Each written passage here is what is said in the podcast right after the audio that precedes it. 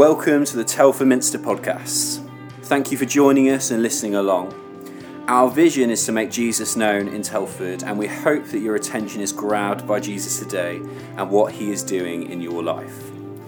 We have now moved into the completed Minster space on Southwater Square in Telford, and we'd love to invite you to come along and give church a try at our 4 pm gatherings every Sunday opposite Wilko's and above Novella Lounge. Enjoy the podcast. Fantastic. Now, I am here to just say a few words about why we're here this evening. But first of all, let's, should we just give it up for the band? Haven't they done an awesome job doing those carols? Uh, and the tech at the back, fantastic, fantastic. Isn't it great to come and sing some Christmassy songs and think about why we're here this Christmas time? Now, I wonder what is the best news story you have ever heard? What's the best news? I wonder.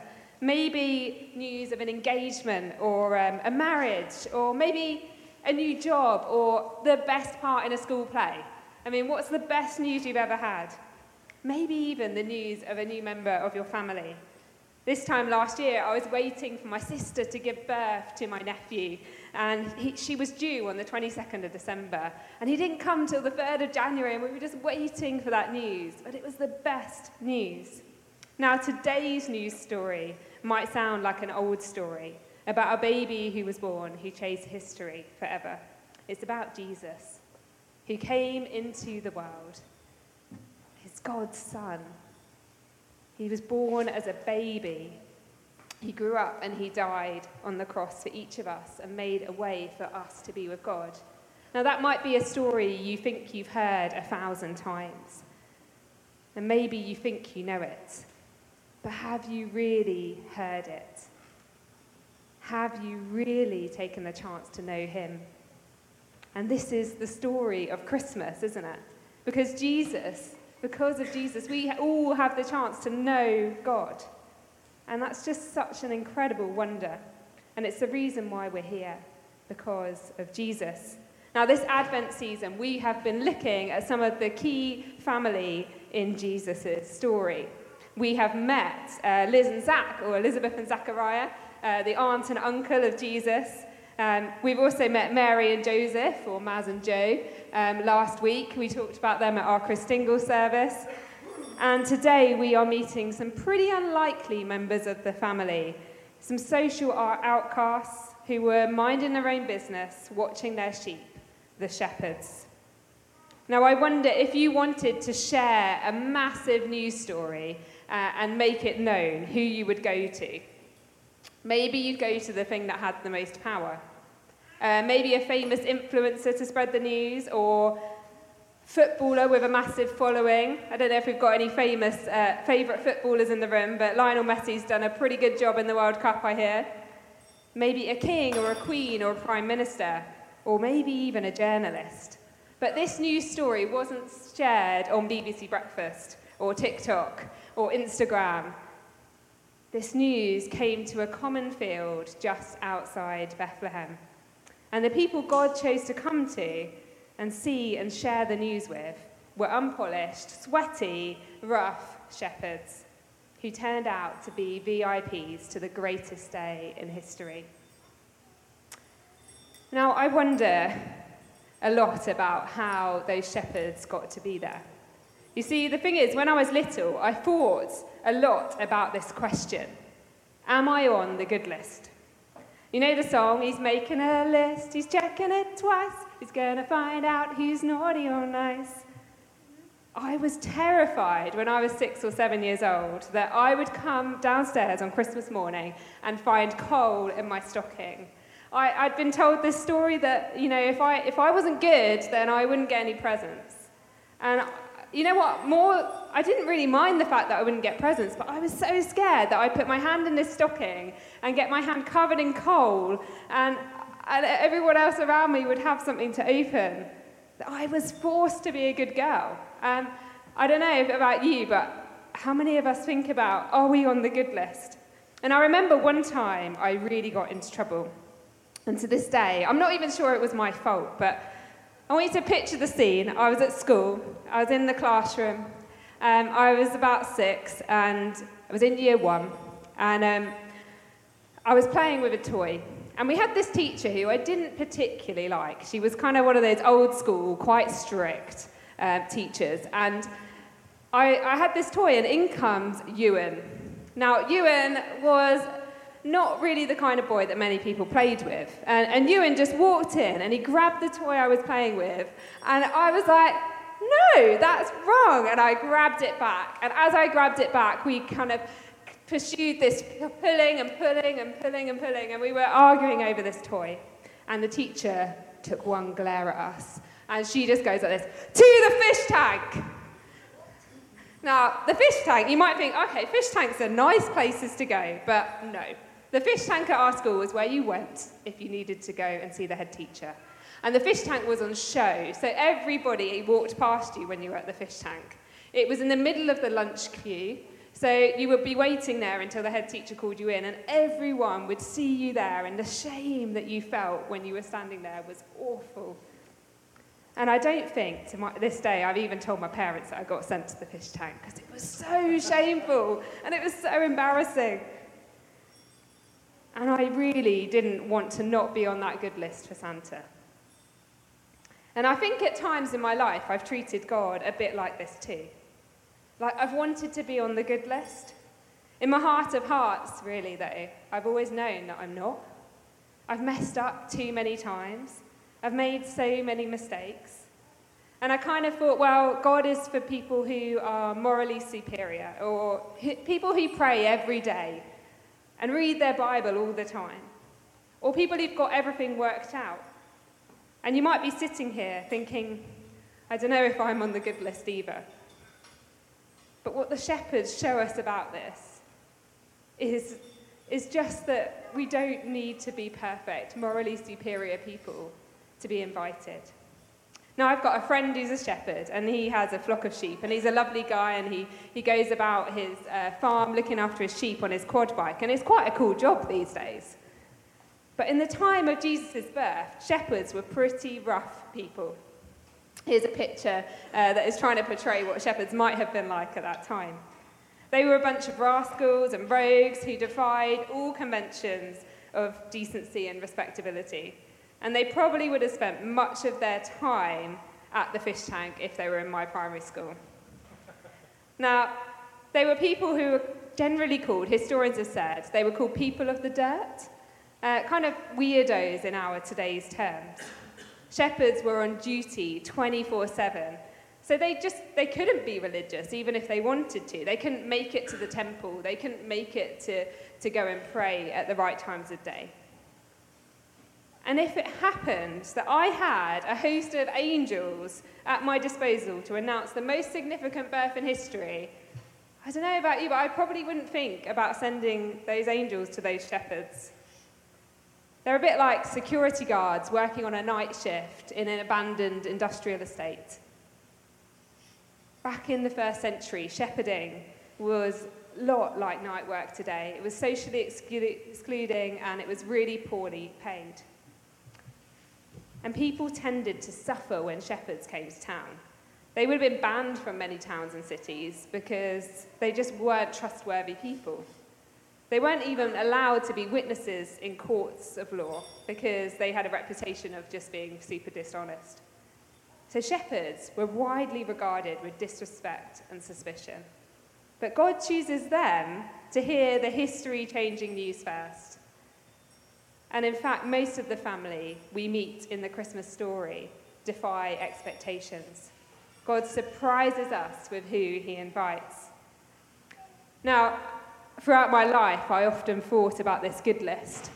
And I don't know how many of you have watched Charlie and the Chocolate Factory or read the book, but um, Charlie gets that golden ticket, doesn't he? And it's like, yes, he gets the one ticket, and there's only about six of them, and they all get the chance to go and see the factory. But you know what? God says there's a golden ticket for each one of us here. We are all invited. And you might think, you know, Laura up on that stage there sharing this message about the Bible, she's got it all together. But there have been many times in my life where I've been on the outside, and I'm not the likely priest that you'd expect. I've been a teenage mum. I fell pregnant with my wonderful daughter when I was 17, and I felt really fragile, surrounded by the kind of fear and shame that comes with that of not finishing college, not having it all together, not living up to expectations. And I've made mistakes. I've made big ones. I've upset people. I've kept secrets. I've messed up. And I feel fragile still and unworthy to come to God. And I wonder if you're sitting there thinking, sometimes I don't feel worthy to come to God, the creator of the world. But you know what? The family of Jesus show us anything is that we are all invited. Mary, too, was a teenage mum, and she would have been surrounded by suspicion and shame. But God came to a fragile human and I think sometimes, even though we all feel our fragility, we know truly that God is here for each one of us. And the shepherds were not the likely suspects for this big news to be shared with. But Jesus is good news for everyone, whoever we are, whatever we've done, whatever situations we find ourselves in. Listen again to the words of the angel that Matt read us earlier. I am bringing you good news of great joy for all people. To you, this day is born, uh, sorry, to you is born this day in the city of David a Saviour who is the Messiah, the Lord. The shepherds show us that. I couldn't have been more wrong about needing to be on a good list.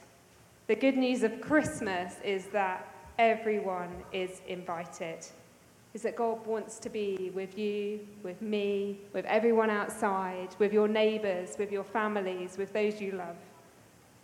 The shepherds show us this. And it doesn't mean that as we come to know Jesus, we aren't, don't become better people. We do. But Christmas means that God came to be with us, all of us, each person. Not God just for the morally superior, or for God for those who are religious and get up to pray at 5 a.m. every day. Not just God for those who seem to have everything worked out. No, God with us. Every single person, here, there, out there, outside, everyone, everywhere. And I think if you truly ask yourself the question, do I have a longing for something more? We could probably all admit there's a longing inside us, searching for God. There's a nagging feeling, a dissatisfaction with the world. The questions that we have why am I here? Why is there suffering in this world? Why is life itself even a possibility? What's the point? We all ask why. Novelist Julian Barnes said this I don't believe in God, but I miss him. And I think that's just a common thing. We recognize we have this hole inside us that only God can fill. And as bonkers as it sounds, 2,000 years ago, about 2,000 miles ago, God came as a baby so he could die on a cross so that God could be with us, to make it possible for us to be with God. And Jesus said on more than one occasion, I've not come to call the righteous, the respectable, or the good people but sinners to repentance. And it is this that we celebrate at Christmas.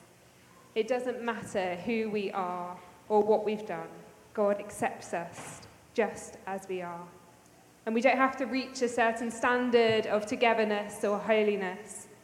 The Christmas message is that nobody is outside of the scope of the love of God. And that love requires a response. The shepherds responded by going to Bethlehem and looking into the matter. They didn't just hear the angels and stay there on the field, thinking, well, that's, that's interesting. That sounds like a good news story, but I'm just going to stay here on the side, on the, on the field. They went. And let me encourage you to do likewise to enter into the story, to face up to the wonder of God's love for you and return to your homes, your workplaces, your loved ones, and celebrate God for all you've heard and seen.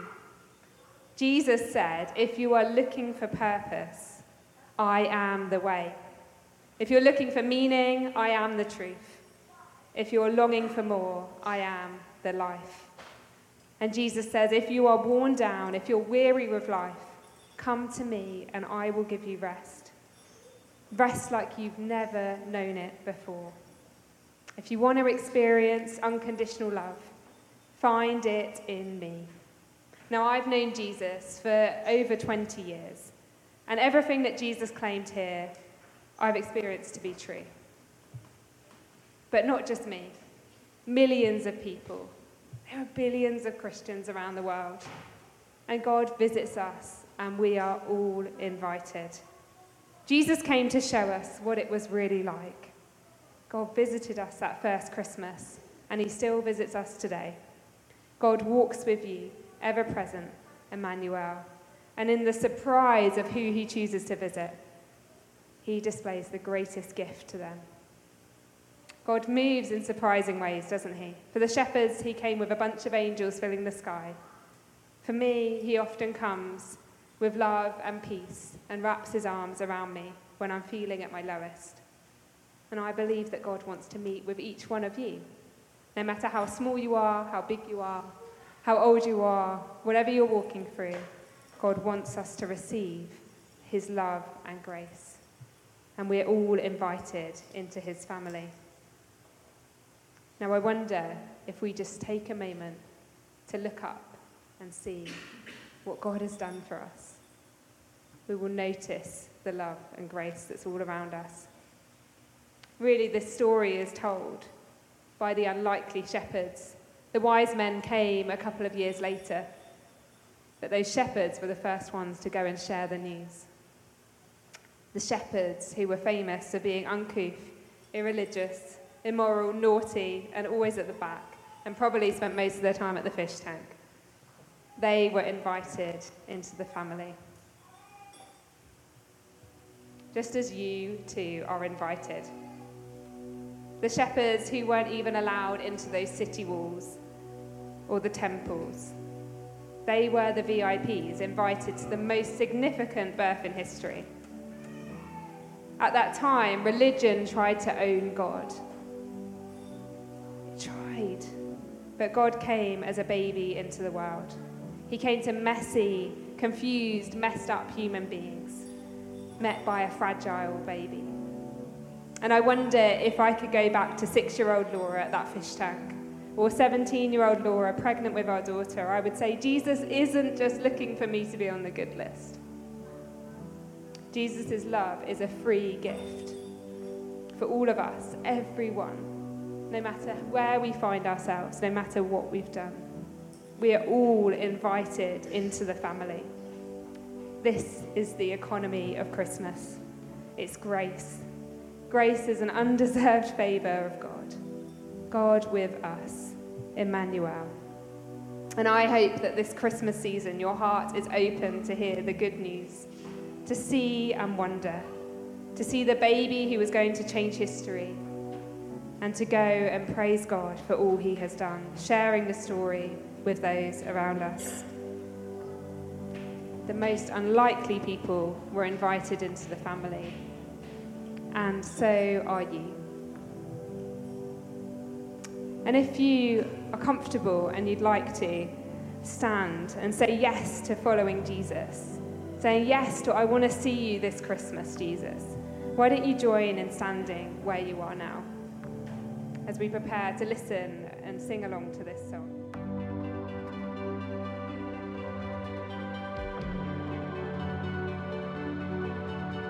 Thanks for listening. We hope this time blessed you. Hit the subscribe button to hear more like this. And to find out more about Telford Minster, follow us at Telford Minster on Instagram and Facebook or go to telfordminster.org.uk. Thanks for listening.